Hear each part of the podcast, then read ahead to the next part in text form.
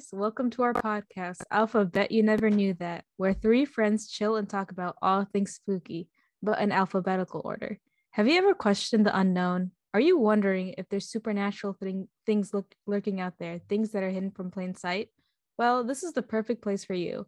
We are your hosts, Javeria, Mario, and Minel, and we post new episodes every other Friday.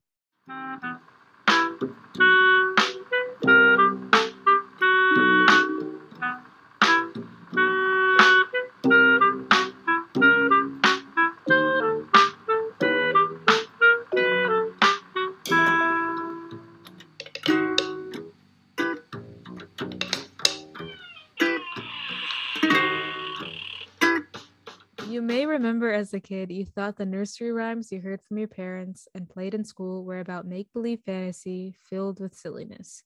But you never imagined the true meaning behind innocent nursery rhymes to be about death and scary historical tragedies that happened many years ago. Is there a reason why many nursery rhymes are associated with misfortunes? Well, we're about to find that out today. So our episode topic is nursery rhymes, and you may think, nursery rhymes, it's just kid stuff, right?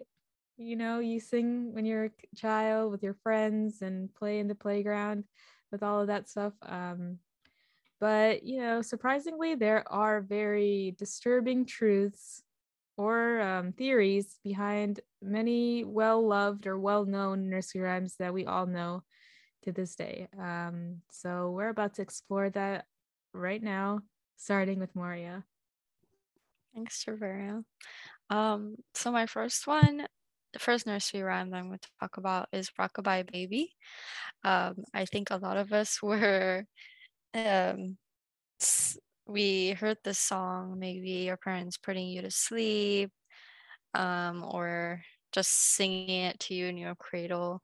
And for those who don't know, it goes, Rockabye baby on the treetop, when the wind blows, the cradle will rock. When the bow breaks, the cradle will fall, and down will come baby, cradle and all. So if you really listen to the lyrics, the last part is saying that the cradle will fall, and here comes the baby. So it's like the baby dying, essentially. And yeah, if you think about it, it's actually really strange, and it's basically talking about a baby rocking in the branches of a tree, falling to the ground, and its limb snaps, and it is associating with violent, disturbing, and horrible stuff, which no child should have listened to as a kid. And the question is, why is the baby even up there? Like, they don't give any context. And for a parent to like say that, sing this rhyme, and also for a parent to place their baby up in a tree, it just sounds horrible. I mean, like, the idea that, like, it's so straightforward about what it is, and yet we never question it at all until, like, years later. That's a little weird to me. Exactly. I never, like, even thought about it. I was just, like, you just, like, fall asleep to the song. Like, I don't know about you guys, but my mom used to sing it to me, like, to fall asleep, right? But, like, why would they, like, talk about, like, a baby falling from a cradle, like, as a way for you to fall asleep? That's so dark. Exactly. It's so weird. And this lullaby was printed in 1765, and the reason for it for being so horrible and scary is because some people believe that it was written in response to King James II's conversion to Catholicism. So he had a son in 1688 that many feared his heir would lead to a Catholic dynasty in England.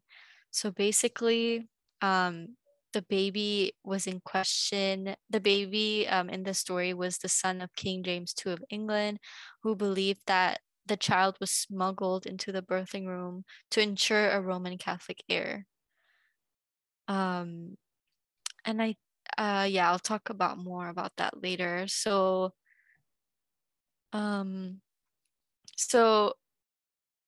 the way that this turns out is that they wanted the baby, they prayed for the baby's death. They wished that upon him, directed to the King James II, that he would fall and die and be replaced by a Protestant king. Oh my God. Yeah, so sad. It's like wishing for a baby to die.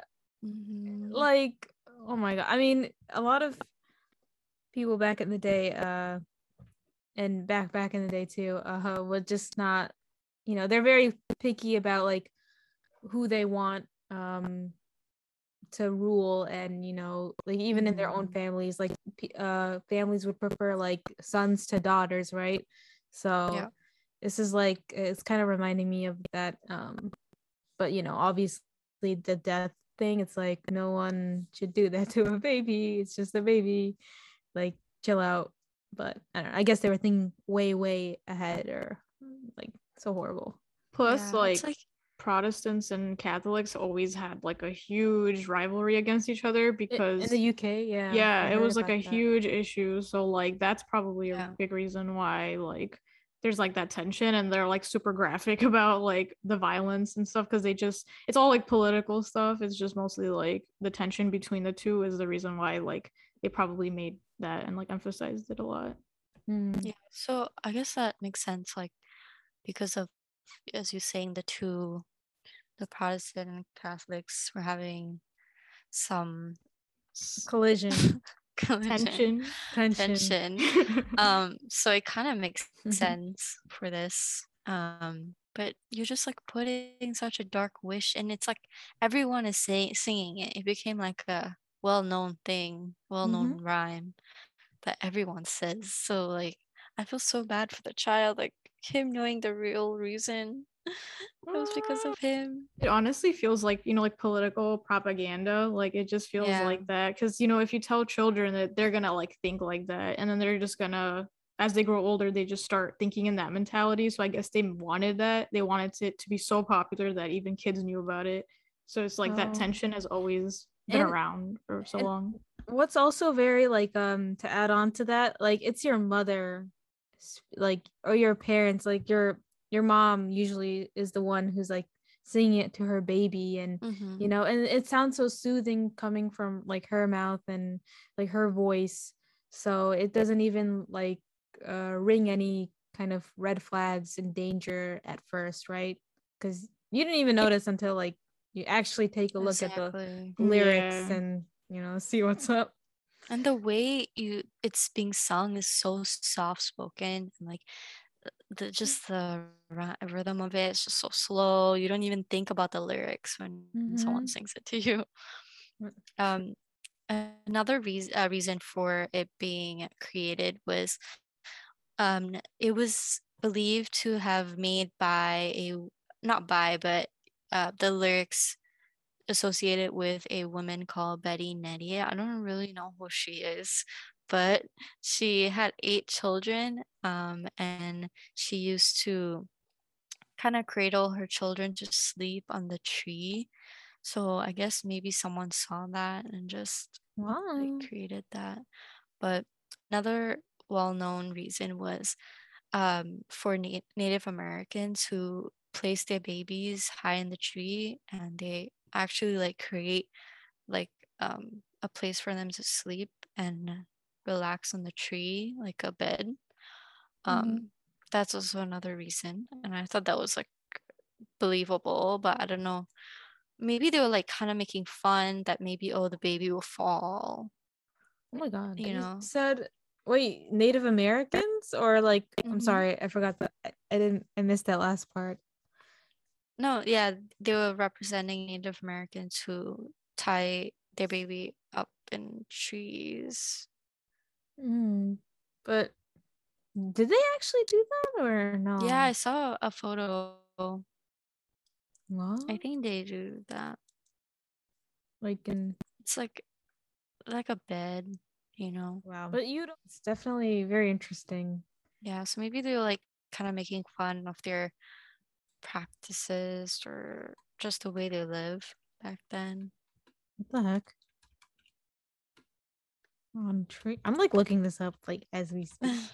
But I don't know if that was like on a tree now, and I don't know, like, yeah, like, or maybe it was like I'm seeing something like on Google Images where it's like the baby is like on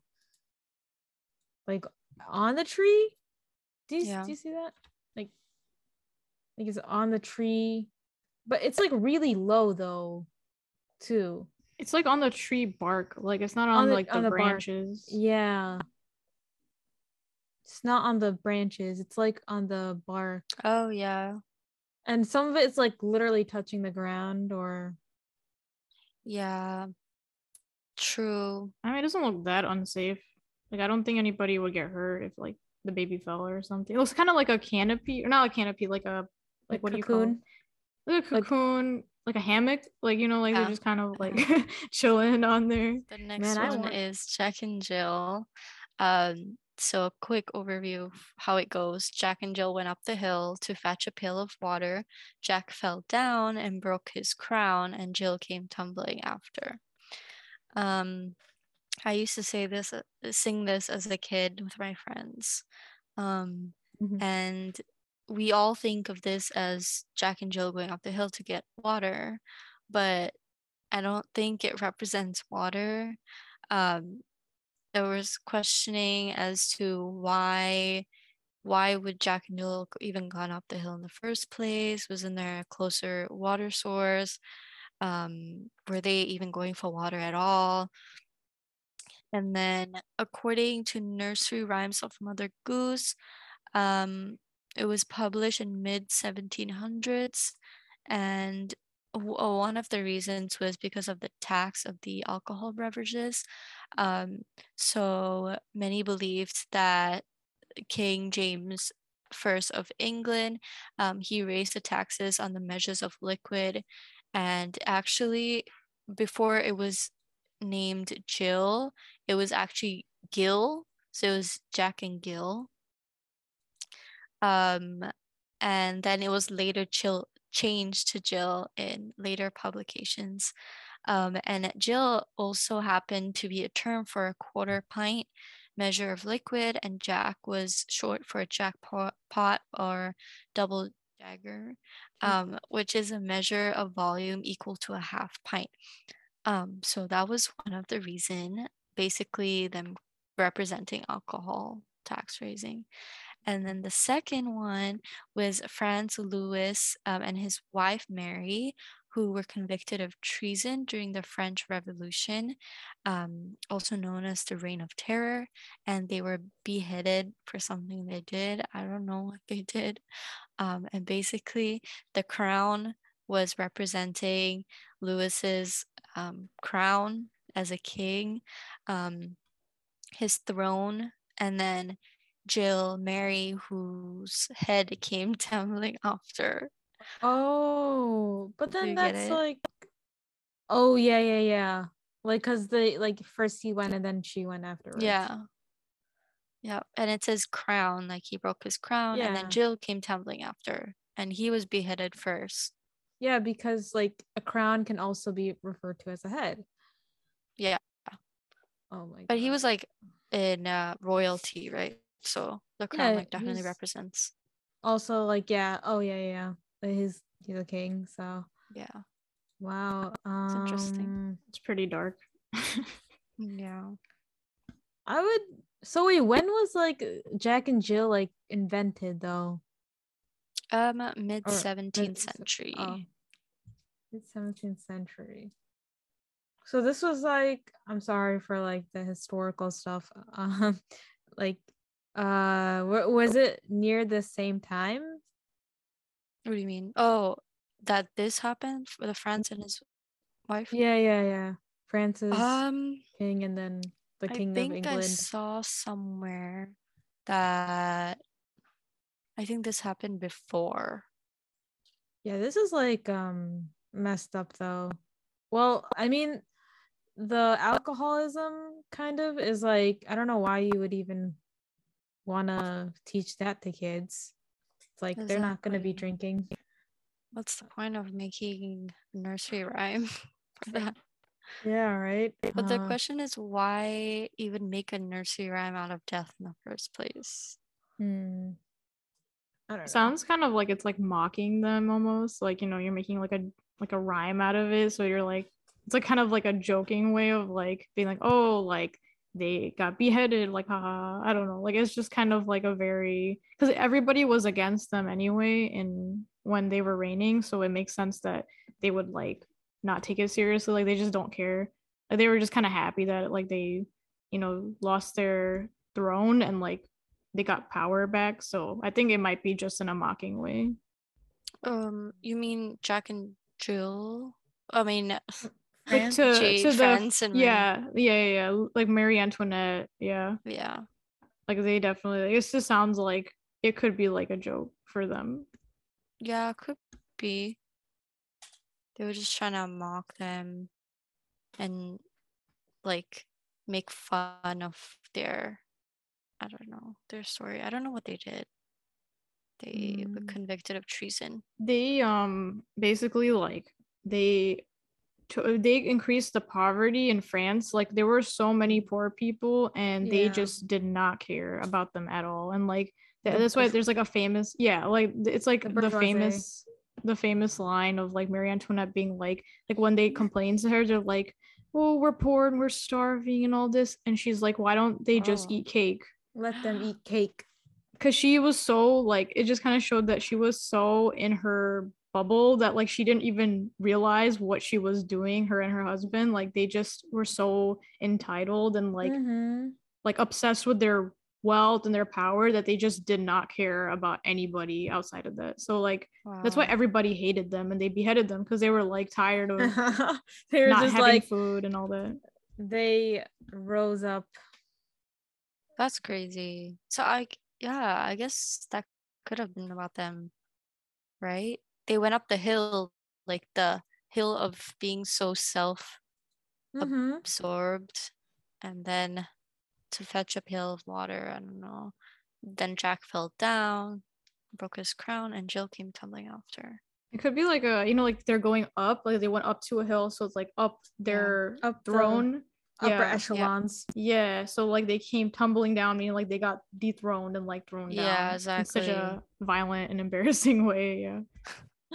Oh my god, I could have said it. That nursery rhyme explains their whole story. Maybe a bit. It's like teaching history in a way. Yeah, that's. I never imagined these nursery rhymes to have these meanings, but now we all know the meanings behind them. That's all I have for mine, and I'm really excited to hear what Minel has next. All right, so my part is about the three blind mice. So the lyrics are: three blind mice, see how they run, see how they run. They all ran after the farmer's wife, who cut off their tails with a carving knife. Did you ever see such a sight in your life as three blind mice? So this sounds pretty straightforward. It's like, oh, it's like about mice, you know, they're blind. I kind of think of Shrek. But I was going to say that too. I think it was Shrek, like three blind mice. Yeah. Yeah. Shrek was so iconic.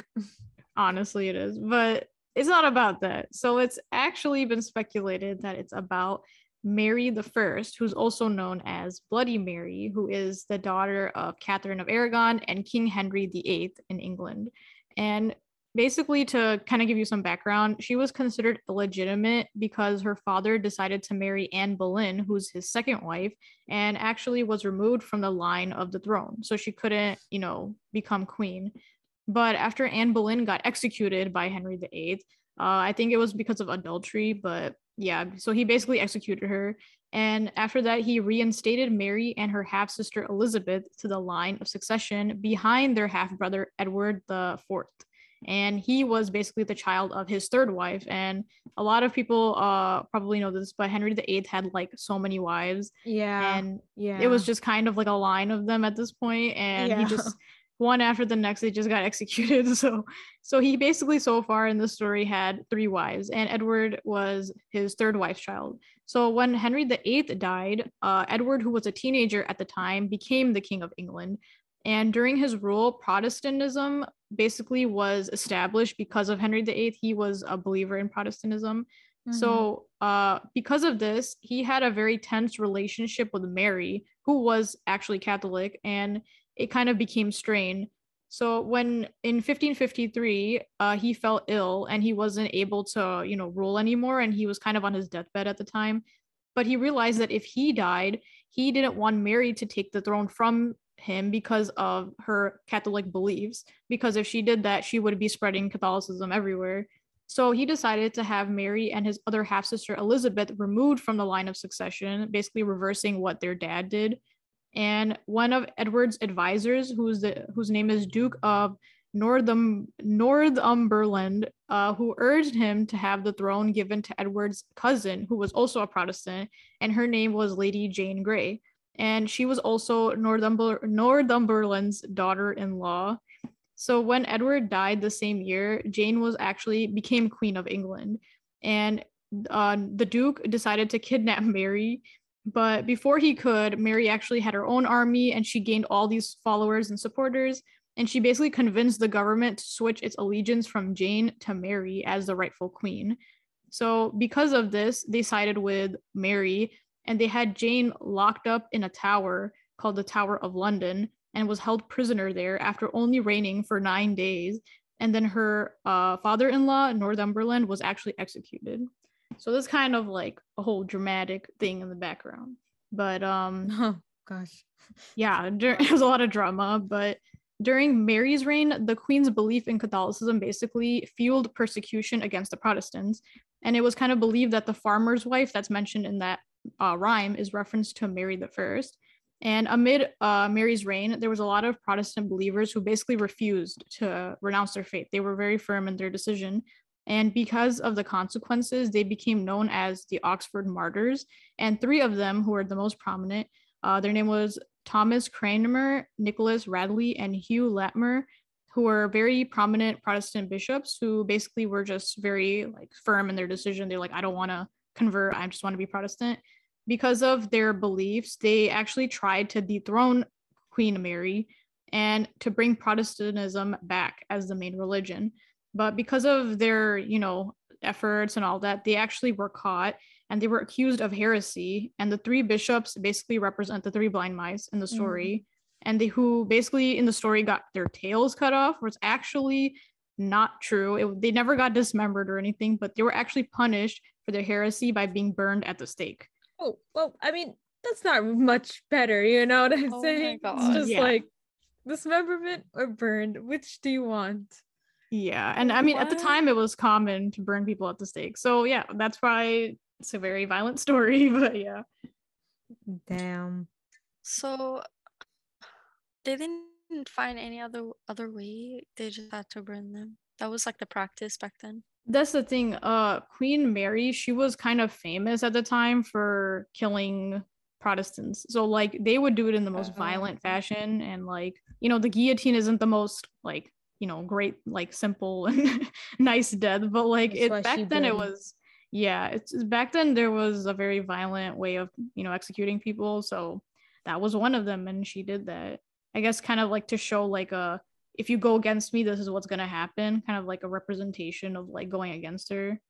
So that could be it too. So that's how the three blind mice, so those are the three blind mice, because they were pretty popular, and they were the leaders of Protestant bishops, so they were a basically representation of if you go against me, this is what's gonna happen to you. So I guess that's why that kind of happened. But actually there's a lot of songs about the persecution of Catholics, because back then in the 16th century this was a very common issue that was happening, so a lot of people made songs about it. And there was also an original version of this song. It's not too different, but I think it just, the only difference is that it says Dame Lillian and the miller and his merry old wife, she scraped her tripe, licked thou the knife. I don't know exactly what that means, but it's kind of different. It sounds kind of violent though. Still mentions you know, licking a knife. So I don't know if that's, I don't know what that means, but yeah, a lot of people also kind of think that this text should have been changed because her sister, Queen Elizabeth, who was like the most, one of the most famous queens of England, she basically was Protestant. So people were saying that, like, why are they keeping, you know, the lyrics still like, oh, against Catholics and like, or sorry, against Protestants, because Queen Mary was Catholic. So a lot of people think that it could be because of its humoristic tone, kind of like explaining the 100 years of persecution in England through like religious issues. And, you know, it's just kind of like this nonstop tension. And like Maria mentioned in hers, it was like this nonstop like fight between Protestants and Catholics. Like, it just never ended. So people were just kind of like making a joke out of it. And like this, they just didn't make it a serious thing. So that's a lot of a big reason why this was written like that. So I'm confused a little bit. So the Three Blind Mice, so Mary the First was a Protestant, was a Catholic. Mary the First was the Catholic, yeah. Okay.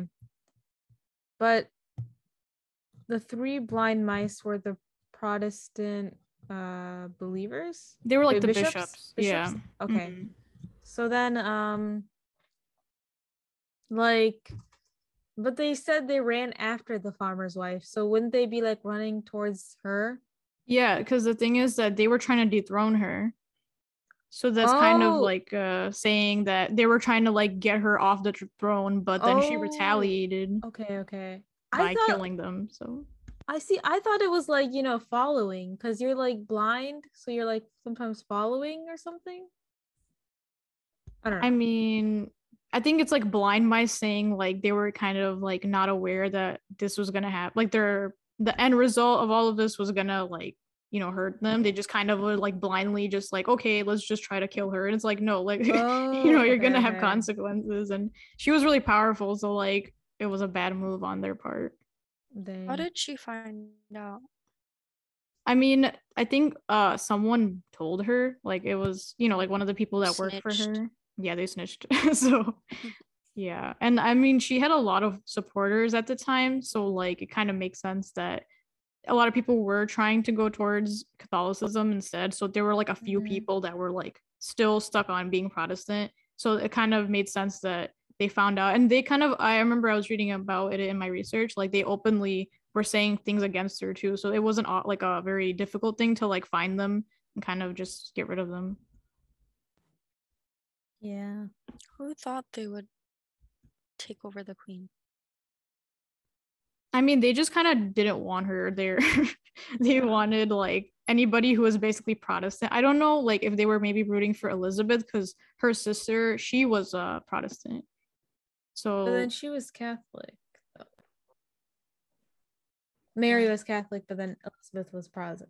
Yeah, because they wanted someone who was Protestant in the line, but because Mary wasn't, they were like, no, we don't want you.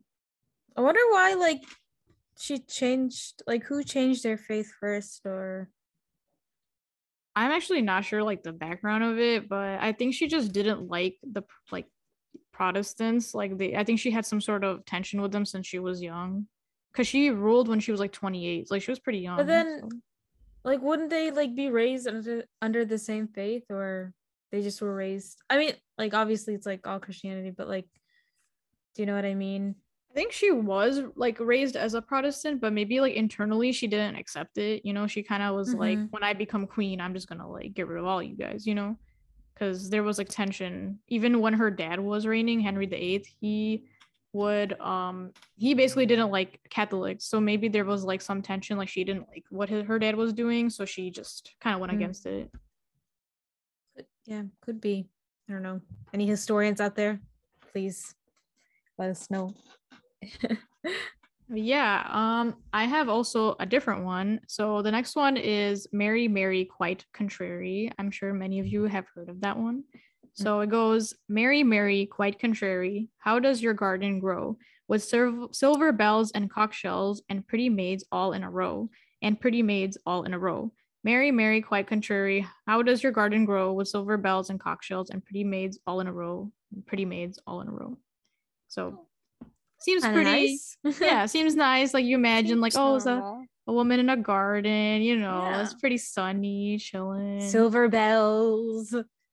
Yeah, so it seems pretty wholesome. So there's actually many theories about what this means, and some people believe it could be a religious allegory for Catholicism, and Mary could be like Mary, the mother of Jesus. So the bells representing a sanctious bell, the cockshells, the band badges of the pilgrims at the shrine of St. James in Spain, and like they're saying pretty maids are nuns, you know, like, it's just very like religious related. So people are saying it could be that. A lot of also other theories are saying that it's connected to Mary, the Queen of Scots. So they were saying that, and she's like a different one from Mary the First. That's like in England. So in Scotland, they were saying, how does your garden grow is referring to her reign over her realm, because she was a very powerful queen over there at the time. And the silver bells are referring to her cathedral bells, like when you're getting married. And the cockle shells could be her husband was not faithful to her. So there was some tension between her and her husband, you know. And I think she also had an affair, but like, I'm not really sure. There's like some tension between their marriage. And then pretty maids all in a row could be her ladies in waiting, the four Marys, which is like a bit of like a historical thing. But the one other thing that I found was very interesting was it could be about, actually Queen Mary, like Bloody Mary, the one I already talked about. And a lot of people said that because her reputation of, you know, killing over 300 Protestants in England in only 3 months is kind of like a very graphic detail. So people are saying that this could actually be very like dark, and it could be about that persecution process. So the silver bells could be thumbscrews that were used for torture devices. The cockle shells could be also torture devices, and it could be used to persuade them to change faith, because she tortured a lot of people to convert. So this could be like a way to be like, okay, you know, maybe you should try to change, but then, you know, that's her way of doing it. How does your garden grow could be referring to a cemetery, where the more deaths, the more cemetery garden would grow. So like the more people that are piling up, the more deaths, as like I mentioned, where like she has a reputation of being Bloody Mary, like killing all these Protestants, like that could be her way of being like, the more you go against me, the more I'm going to try to kill you, you know, very, very messed up. Mm-hmm. And the other interpretation of being this line, the how does your garden grow, could be about her ineffective womb and giving birth to dead children. So it could be like, you know, because she couldn't give birth, like this could be like a dig at her. And then pretty maids all in a row right after that line could be referring to her miscarriages and having her dead children laid out in graves. Oh my God. Yeah. Oh my God. Just stop with that. It's pretty dark. So she couldn't have children, you said? Yeah, she couldn't have kids. She never had any children. Is that why Henry wanted to marry someone else, right? That's her dad, Henry VIII. I'm sorry. Never mind. I do know Henry VIII wanted like a male heir or something.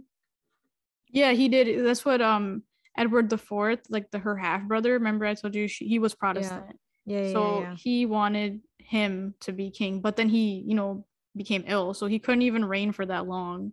Mm-hmm. So yeah, it was kind of weird and ironic, but yeah, she never had kids. And they're also saying pretty maids could also refer to the Protestants she killed, and the word maiden is actually referring to an instrument used to behead people, kind of like the guillotine in France. So wow, yeah, it's pretty graphic and violent and all that. But a lot of people also argue that why Mary was so famous for her persecution than her father and her half-sister Elizabeth. And it's really hypocritical, because if you look at it, Henry actually ordered the deaths of nearly 37,000 people. And Elizabeth, who also ruled after Mary, had killed 600 people. So if you look at the numbers, like, you know, Protestants at the time, the Protestant kings and queens persecuted more Catholics than even she did. So it's like kind of weird. Like, why is there such a, you know, like a image of of Mary being the more violent one, or Mary being the more, you know, like torturous and cruel. That's sexist. One. I mean, they said Elizabeth like barely killed anybody, but she did. Like, she killed 600 people. So it's not even about like gender. I think it's just like, maybe people are saying that it could be like Protestants saw her as a threat. But Henry, just, like, take her down. Henry ordered so many deaths, and no one's gonna blink an eye for that. But that's why it's like hypocritical. Like, why is there so much attention on Mary versus like them? Because they actually killed more people than Mary did. But maybe it's like some propaganda from Protestants, because they're like, she's, you know, crazy, and the English church was threatened because of her, and they kind of deemed her overtly Catholic or un-English because she also married a Spanish king. So they're just like, ooh, you're just trying to be un-English. Spanish lover. Yeah. So they kind of just like, you know, threw her to the side. She doesn't like Protestants, but then she marries a Spanish guy. I don't think he's Protestant. I think he was Catholic. Yeah, I think he was Catholic. Yeah. Spanish lover. Yeah. But yeah, there was a lot of tension, as you can see, from like Protestants and Catholics in England, because it was just like, yeah, and yeah, oh yeah, like, not to cut you off there, but like also like even to this day, like right in Ireland, or in some parts in the UK, and like in Ireland, right? Yeah, it's just a lot of history there. Yeah, it's just like, it's been like that for like years, so it's just a never-ending issue. And I guess, like, going back to kind of like what Mario was talking about, like, it could be just this propaganda thing, like they're just trying to make it into like a joke almost, like, oh, she's just crazy, oh, she's just like this wild person, you know, like just kind of painting, because of their bias, they're like painting her as like some really bad person, and just kind of making everybody go against her, and just basically making humor out of it. So could be that reason. Probably because she was a woman back then who had a lot of control compared to Henry. Like, he's a guy, like, oh, he killed 37,000 people. Mm-hmm. The thing is, even though Queen Elizabeth was more famous than her, though. So I don't even know, because it's like, well, she's female too, but like people supported her more than Queen Mary. It says here that Mary was Elizabeth's cousin. So I read that they were half sisters. Oh, maybe. Yeah. Maybe they were both. Called each other cousins. Because Elizabeth was like younger than her, but she had a different mom. That makes sense. So yeah, I don't know why it says cousin, because that's not right, but they never met, apparently.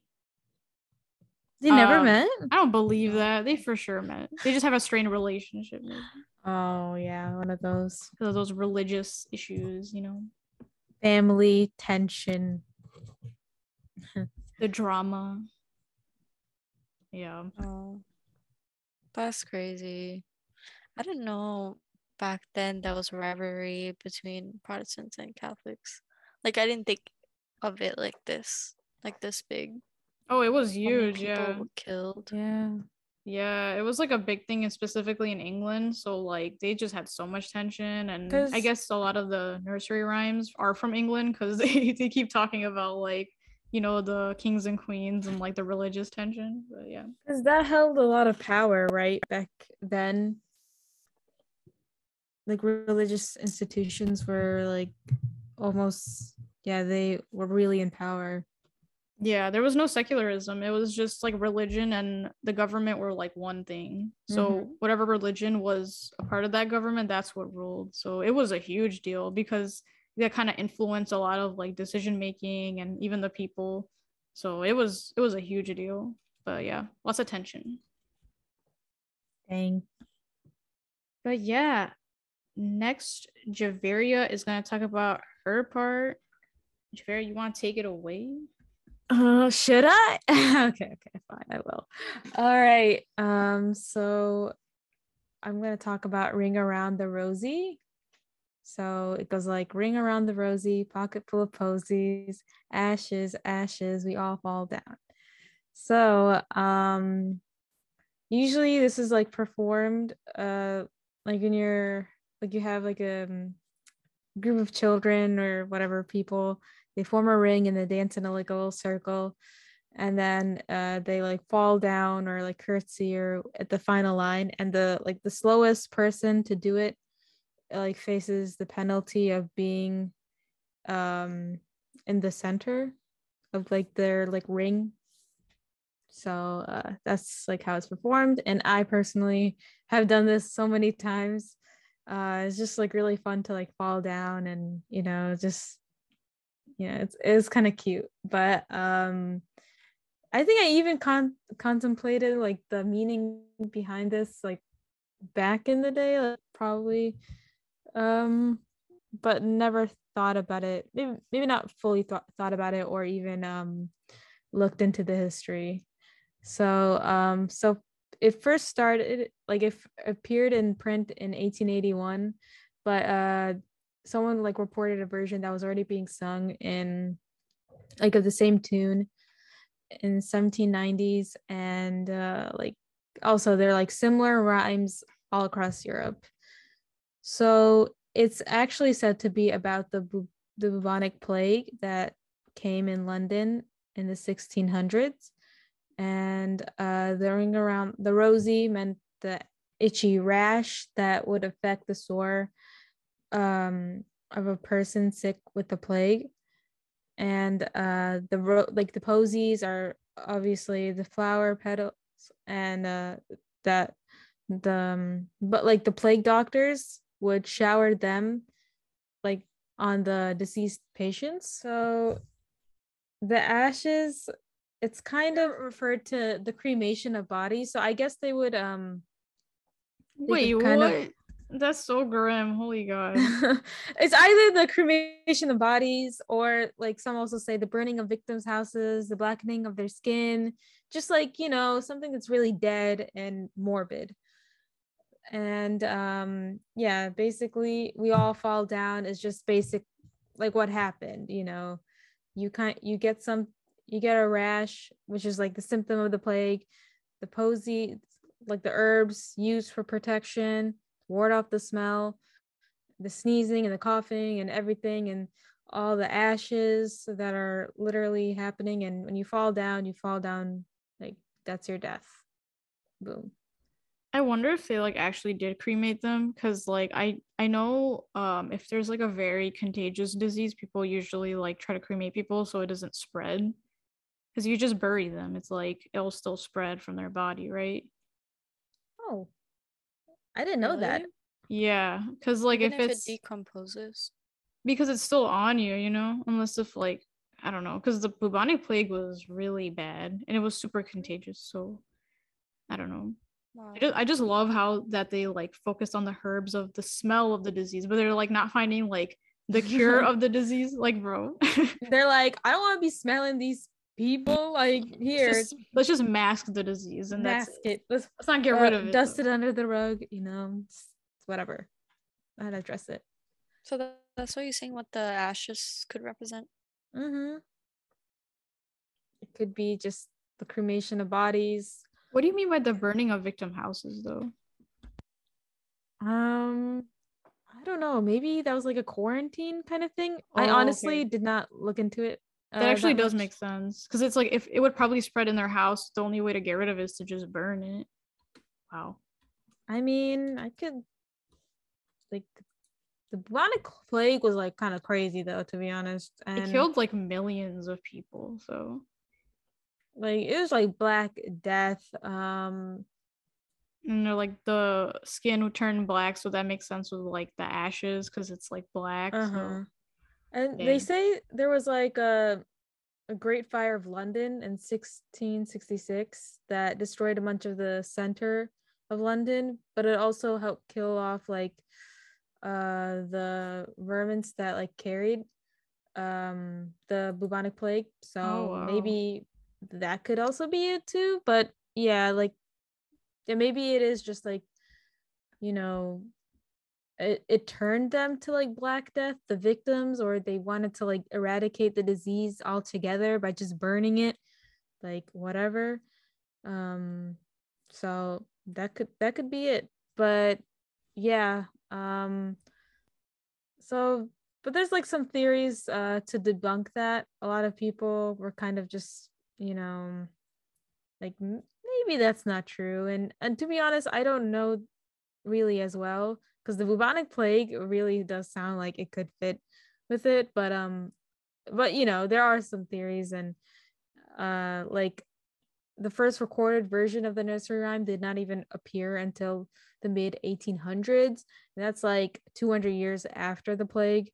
And I don't know. And some people were like, okay, so 50 million people died, and so this nursery rhyme came up like right after it to just what, commemorate their demise, or you know, honor them in some way, or I don't know. It just, people thought it would be like a little absurd. And they also made this like into a kids game, right, where you could just play with each other. But as we know before, and hearing everyone's stories, it's just, I think that doesn't really matter as well, because they still will teach it to kids, and it will, you know, like it'll like travel. So I don't think that point is very valid. I mean, they may just theoretically think, oh, okay, it's like, yeah, it's not for kids and whatever, but it's like, you know, it just still travels to them no matter what. Especially if you're gonna make it into like a sweet rhyme. It seems like, you know, because you said it came up around the mid 1800s, so that's like, you know, it's been so many years. I don't think we're gonna give up that rhyme anytime soon anyway. This is kind of part of history, right? I feel like our kids are gonna, they're gonna use it, unless I'm gonna play with that.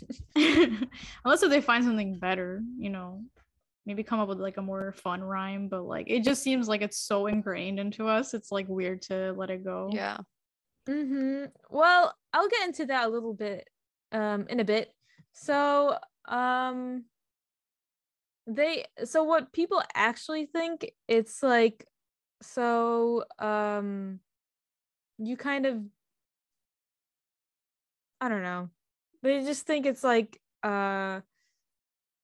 you just play around, whatchamacallit, like a rose tree, and you know how like kids kind of play with each other and they hold hands and they're very like, you know, like together, and yeah.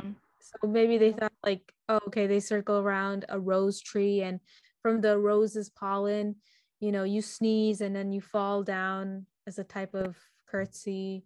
Yeah, I think that was what was going through my head when I heard this. Yeah, because I don't know, just to like smooth things over and not make it too morbid, they just, you just fall down. And I was like looking at some research, and I noticed they changed the lyrics to ring rosies, pocket full of posies, a tissue, we all fall down. So the tissue does represent the sneezing and, you know, all that. It's less the ashes parts. It's less, you know, I feel like back then, maybe, I don't know if they used the nursery rhymes the same way as we did. So maybe they weren't like playing while listening to it. It just like was created, and maybe people knew of it, and maybe they would sing it, but they didn't take, like, they knew what it represented. And then fast forward 100 years later, we probably changed the meaning of it and just like created something else. Yeah, that's true. Like it doesn't necessarily have to be for kids. It could have just been like a song somebody made up, and they're like, okay, let's just make it for kids because it's so simple to listen to. I don't know. It just, I don't think it was like for kids though, like you're saying. Yeah, but if you make it so like catchy, it's gonna travel to kids, like that Baby Shark song. Yeah, I thought of that too. Whereas it's like, it's so simple, you know. So maybe they're like, okay, simple. Let's just, you know, kids will like it. It's so cute, you know. It's catchy. Yeah. Right. And then the rosies and the posies, like that sounds very cute. And this version is definitely cuter, like a tissue.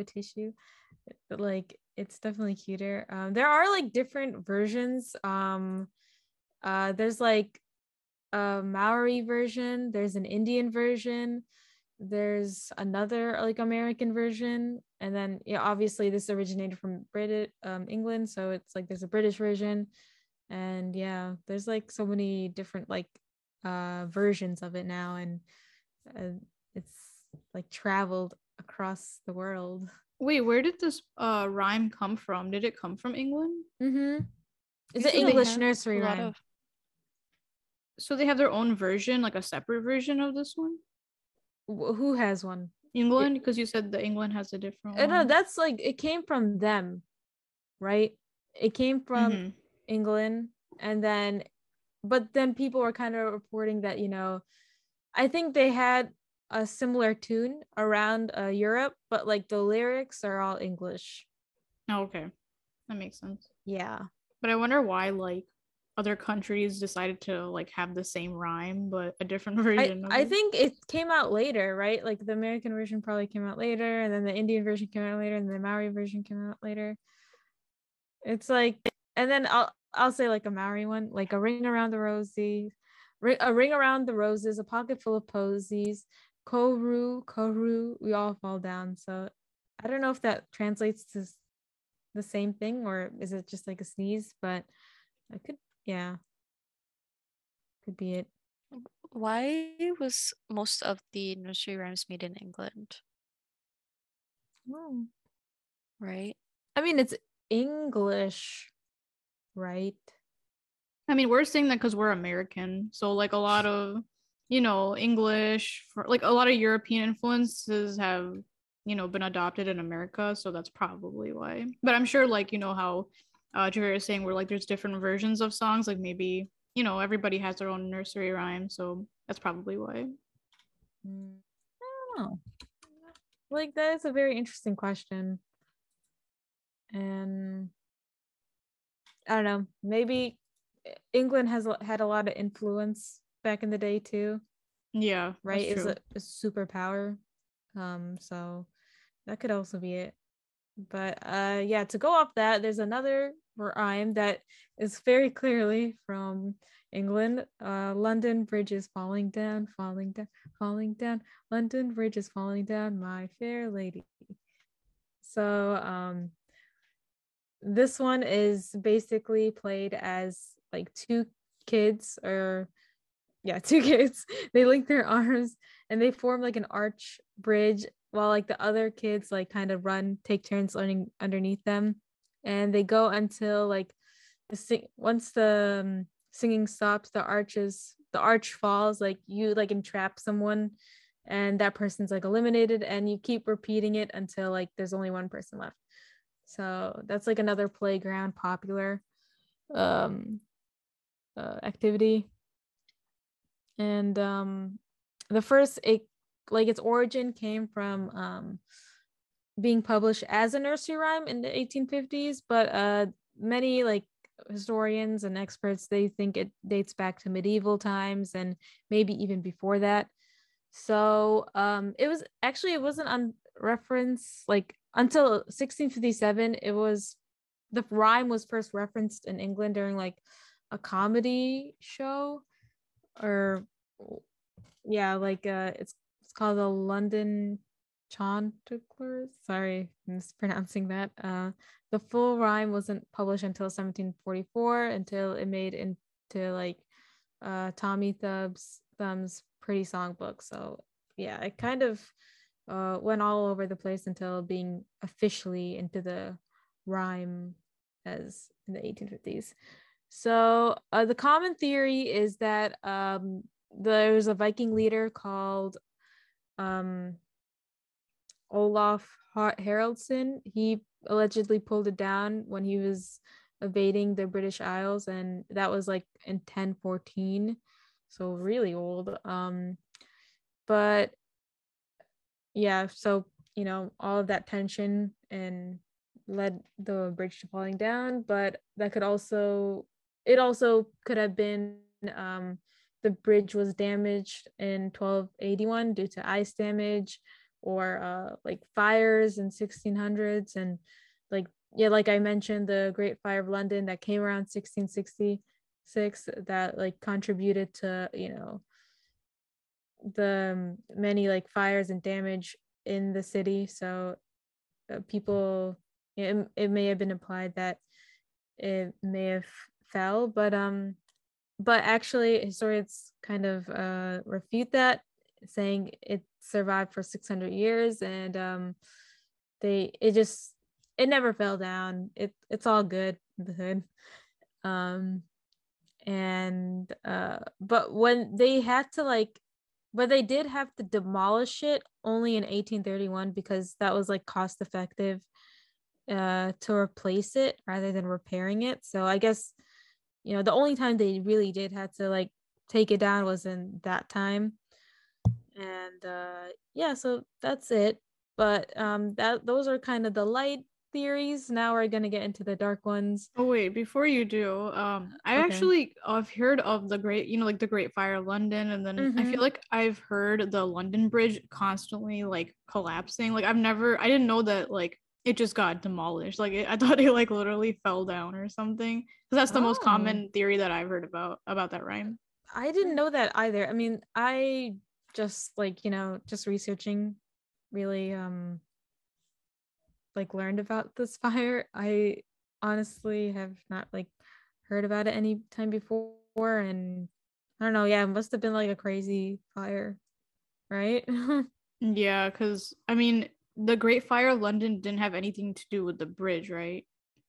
No, I don't think so. It weakened the bridge, but it didn't like collapse though. It didn't collapse. No. It may have weakened the bridge, but you know, and, you know, there's like all this ice damage and, you know, weather and whatever that may have happened, but no one like said it like fell down, as the nursery rhyme says. But, you know, they had to actually demolish it in 1831 for like to just make it more like sturdy. It just sounds like way more graphic than it is, you know? Yeah, it's like falling down. That's kind of scary. Just like... Yeah. It just sounds like it's collapsing. It doesn't sound like, oh, like it's a lot more tame than I thought it was gonna be. I actually thought it happened. Yeah. I don't know. I don't know. I want to see like old pictures of it now, like just to compare like how it looks today to like, you know, way back then. So but yeah, to the darker theory, it's like referring to a medieval punishment. So this is the medieval part of immurement. So immurement is when a person is encased into a room with no openings or exits. Like you're just trapped in there and you're left to die. Oh my god. Yeah, I had no idea of this too, but it's like really crazy. It's like you just like leave them in there, and that's like so much psychological and mental like torture of its own. And yeah, I've seen like pictures of it on images, and it was, yeah, I would not want to be in there. I just wonder how it correlates with like London bridges falling down, because it just sounds so different from like like the theory is that like the bodies were encased in the bridge. Wait, what? Seriously? Yeah, like encased in its moorings. Dang. Yeah. That's dark. Holy god. Yeah, so why? That's I don't know, to maybe make like the bridge not to fall down, and so it can be like sturdy, and you know, like people may have believed like the bridge would collapse if there wasn't a body buried inside. So what kind of a belief is that? Like that just sounds yeah, we need to stuff a bunch of dead bodies in here so that it lays, you know, like structure and I don't know, human stuff, and yeah, just make the human structure out of it, you know. It's just god.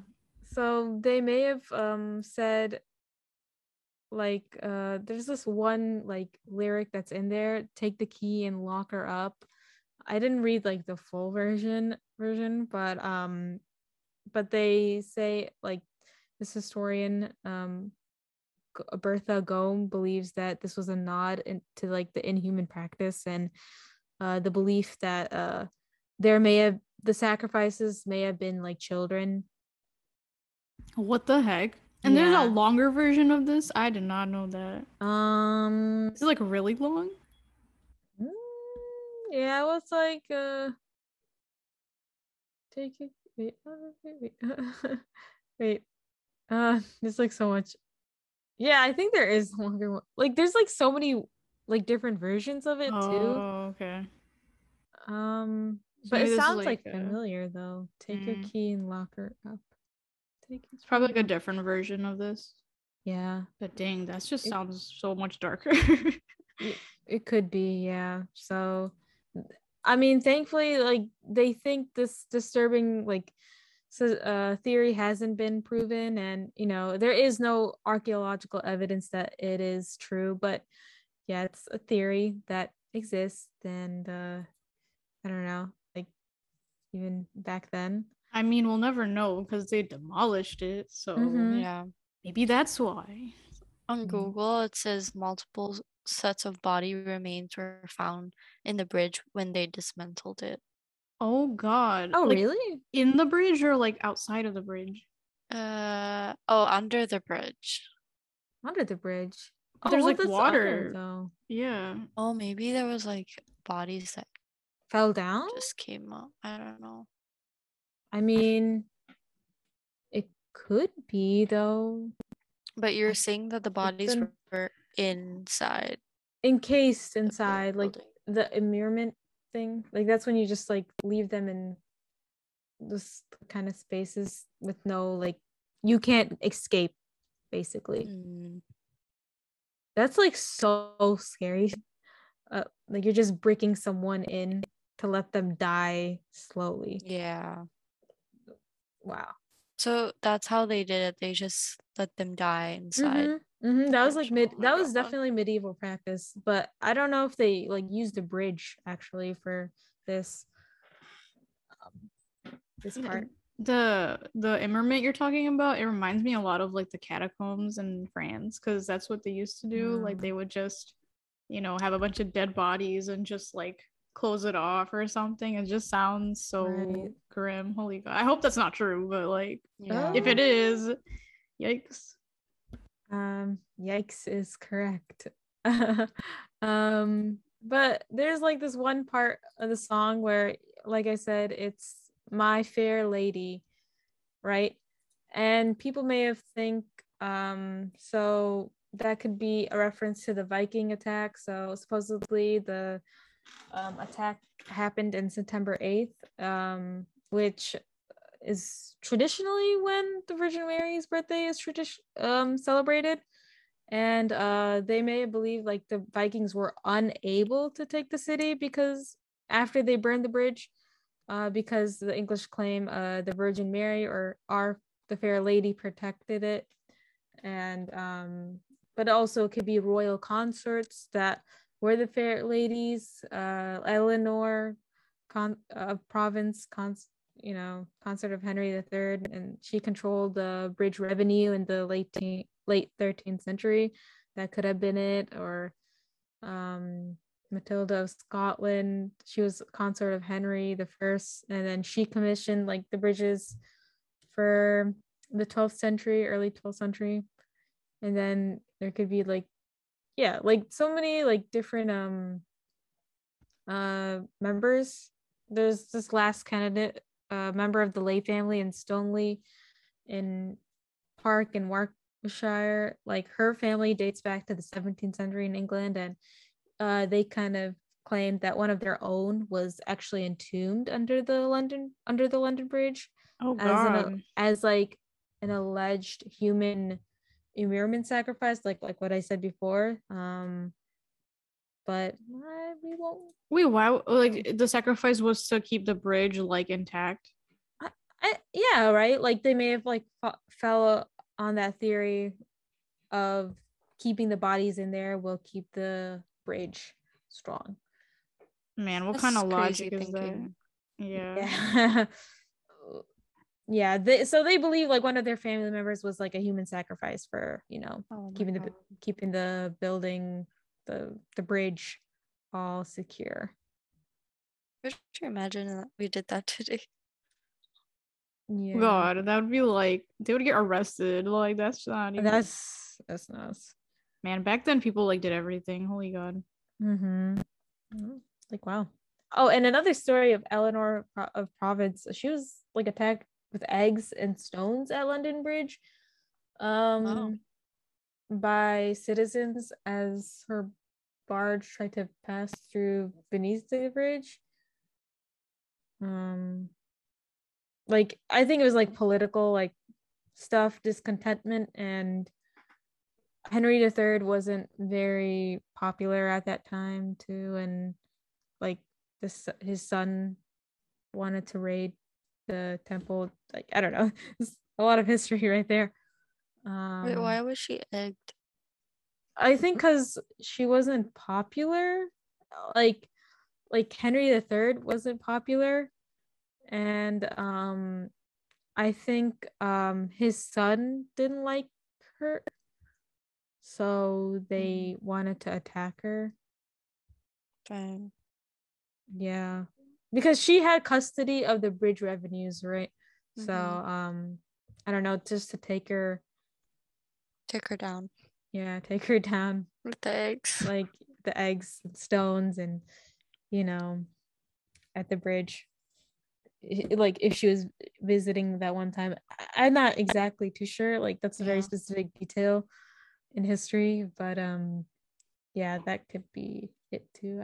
I don't know, there's like a lot of theories, but yeah, I guess the central question is, why are nursery rhymes so dark? I know, I don't know why. Maybe people back then just didn't find a way to express things that was happening, and they created nursery, like, just maybe it wasn't intended to be created, it was just the way that they would explain an event that happened, and they just like came out of nowhere. Someone just put it together. But yeah. I feel like each nursery rhyme tells so much about history. Mm. Yeah, I think I agree with that. Like it I don't think it necessarily was for kids. It was just kind of like people at the time were just kind of coping with whatever was happening, so they just made a song out of it. And because it's like short and it's simple, it's easy to follow, it's a good song for like, I guess, kids to listen to and just kind of like sing it, you know.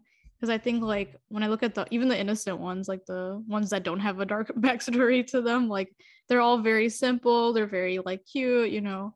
I guess that's what happened, and people just kind of stuck to it, and it's still around because of it. I don't know, people use songs and music to cope with things, and or there's also like war songs and patriotic songs, and you know, songs about death. So it's just another form of expression, and it just happened to be kids. It traveled to kids, and for its very simple-esque sound, and that's probably why it still resonates with all of us today from when we were young. Yeah, I guess it's just like, you know, it's a part of history. And I mean, I guess it depends on what country you're from, but like in America, a lot of like the English influence, and even in general in Europe, there was a lot of influence, so we kind of like stuck to that too, and it kind of spread everywhere, and everybody kind of chose the same songs to sing along to, and it's cute, wholesome, you know, on the surface, so people didn't really think too deep about it, they kind of forgot about the meaning, but yeah. Mm-hmm. Now we know what they mean. Yeah, there's like so many, new ones too out there. I think they're now like making sure the lyrics are like clean and fresh, so it's not has a dark meaning to it. But yeah, nowadays it's a lot more controlled, censored. Yeah, it's a lot like Baby Shark. It's like just singing Baby Shark over and over again. No double meanings.